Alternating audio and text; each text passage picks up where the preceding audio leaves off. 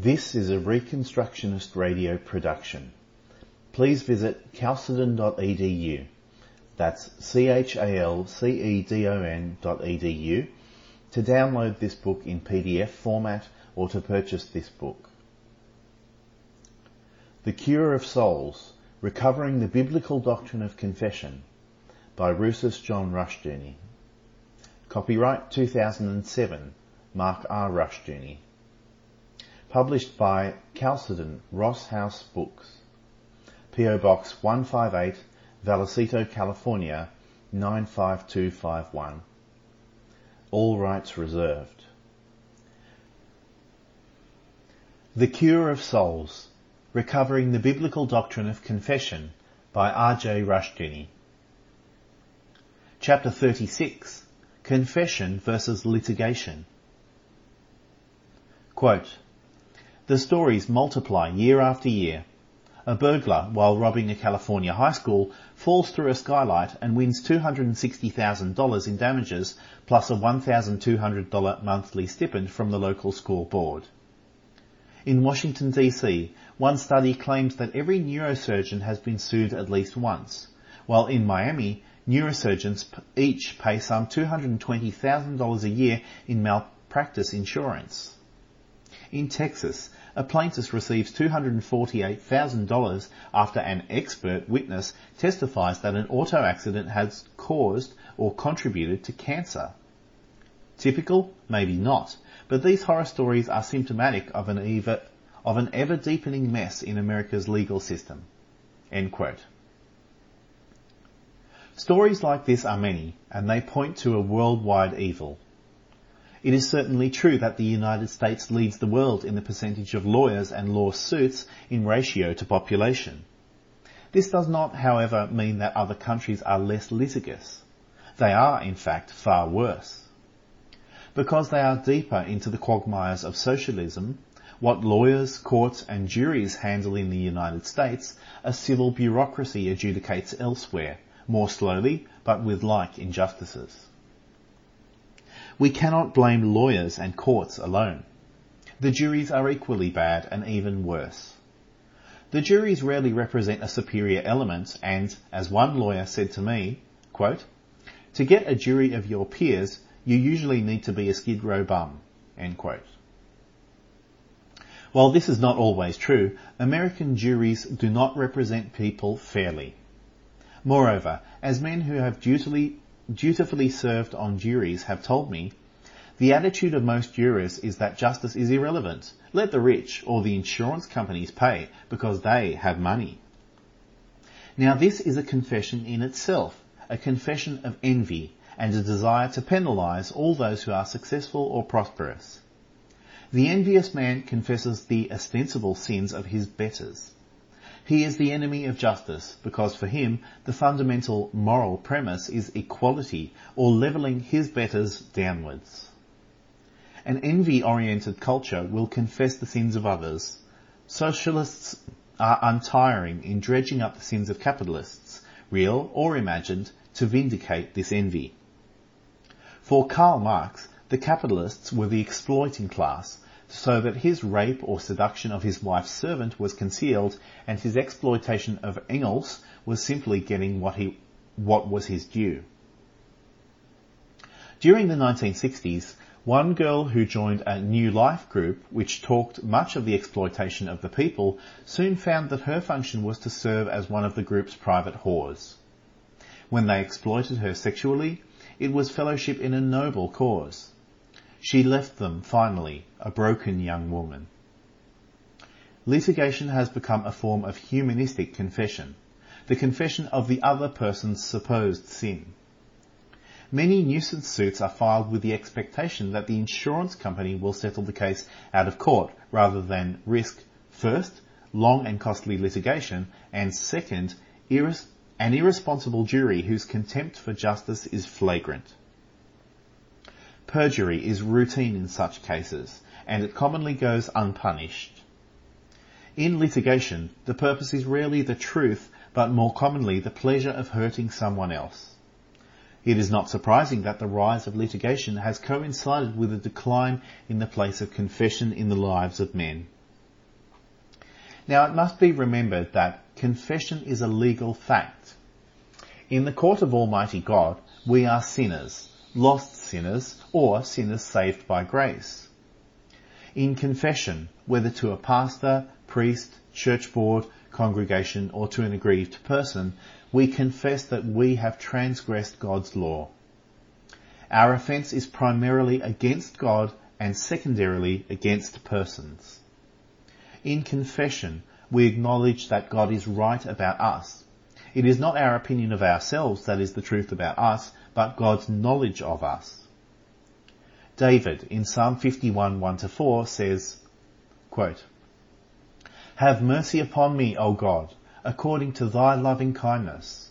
According to the multitude of thy tender mercies, blot out my transgressions. Wash me thoroughly from mine iniquity and cleanse me from my sin. For I acknowledge my transgressions, and my sin is ever before me.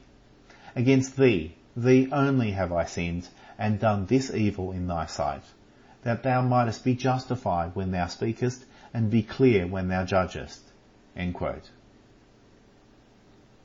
Some people have trouble with David's statement, Against thee, thee only have I sinned, and done this evil in thy sight.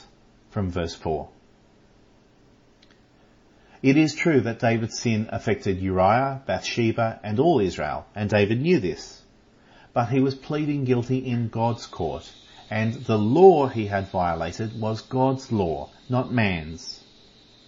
When Nathan confronted David with what he had done, David's response was simply, I have sinned against the Lord from 2 Samuel 12:13. All sin is primarily against God because it is the violation of his law. As 1 John 3:4 tells us, quote, Whosoever committeth sin transgresseth also the law, for sin is the transgression of the law. In sinning, we replace God's law with our own will or with man's law. We enter into litigation with God. We contend with our Maker in hostility to His law. As A.F. Kirkpatrick pointed out with respect to Psalm 51 1 to 4, quote, Sin is described as in EX 14.7, Psalm 32 1 and 2, in three different aspects as transgression, iniquity, sin. The Hebrew words thus rendered meaning respectively. 1. Defection from God or rebellion against Him. 2. The perversion of right, depravity of conduct. 3. Error, wandering from the right way, missing the mark in life. The removal of guilt is also triply described. 1. Blot out, verse 9.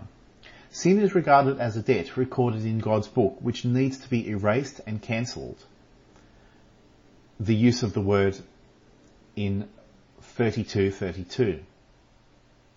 Numbers 5:23 and see Psalm 32:2. Or the word may be used more generally, wipe out, of cleansing away defilement so that no trace of it remains. 2 Kings 21:13. The promise in Isaiah 43:25, 44:22 and also Nehemiah 4.5, Jeremiah 18:23. 2. Wash me. The word means properly to wash clothes, as a fuller does, and is frequently used in ceremonial purifications. Exodus 19, 10, 14, etc. Here it denotes that inward cleansing of which external washings were the type. Jeremiah 2:22 4:14. He prays, "Wash me thoroughly or abundantly, for the depth of his guilt demands an unwanted and special grace."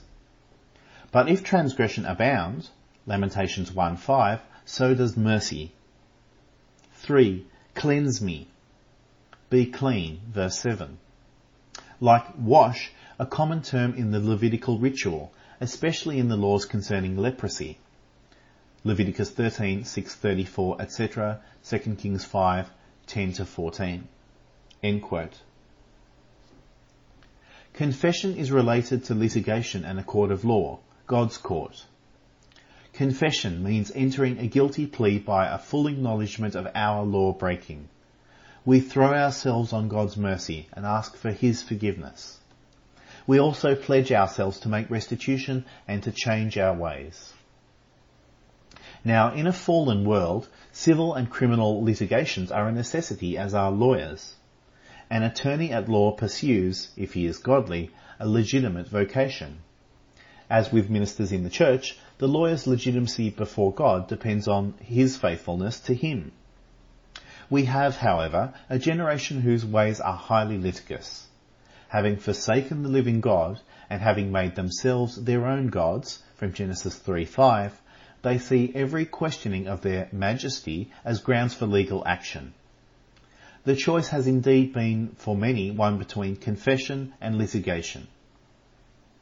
Biblical confession rests on the fact of the atonement. We can confess our sins unto God because we have the assurance that He has provided His Son as our sin bearer and redeemer. Thus, to confess our sins is to confess our trust in Christ and His atonement for us.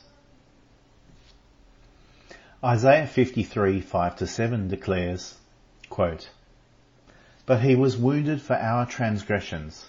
He was bruised for our iniquities. The chastisement of our peace was upon him, and with his stripes we are healed. All we like sheep have gone astray. We have turned every one to his own way, and the Lord hath laid on him the iniquity of us all. He was oppressed, and he was afflicted, yet he opened not his mouth. He is brought as a lamb to the slaughter, and as a sheep before her shearers is dumb, so he openeth not his mouth. In litigation before criminal or civil courts, someone loses, or sometimes both sides lose. The joy of confession is that when our confession is a faithful one, we are always delivered and blessed. Although our sins merit hell, confession gives us God's favour and grace. Confession means deliverance from the burden of sin and guilt. Those who avoid confession are lovers of misery. This is the end of chapter 36. The Reconstructionist Radio Podcast Network brings to you a complete lineup of podcasts where you will hear practical and tactical theology our desire is not simply that you consume our shows, but that you also live out your faith in every area of life. We can talk all day long about these things, but if we fail to put them into practice, then we fail as ambassadors of Jesus Christ our King. Subscribe now to your favorite Reconstructionist Radio Podcast Network shows, or you can subscribe to the Reconstructionist Radio Master Feed, where all of the content we produce including the audiobooks and audio articles, will pop up as soon as they are available. And don't forget to visit ReconstructionistRadio.com to volunteer as a narrator or to partner with this ministry financially. May the Holy Spirit stir you into action for Christ and His kingdom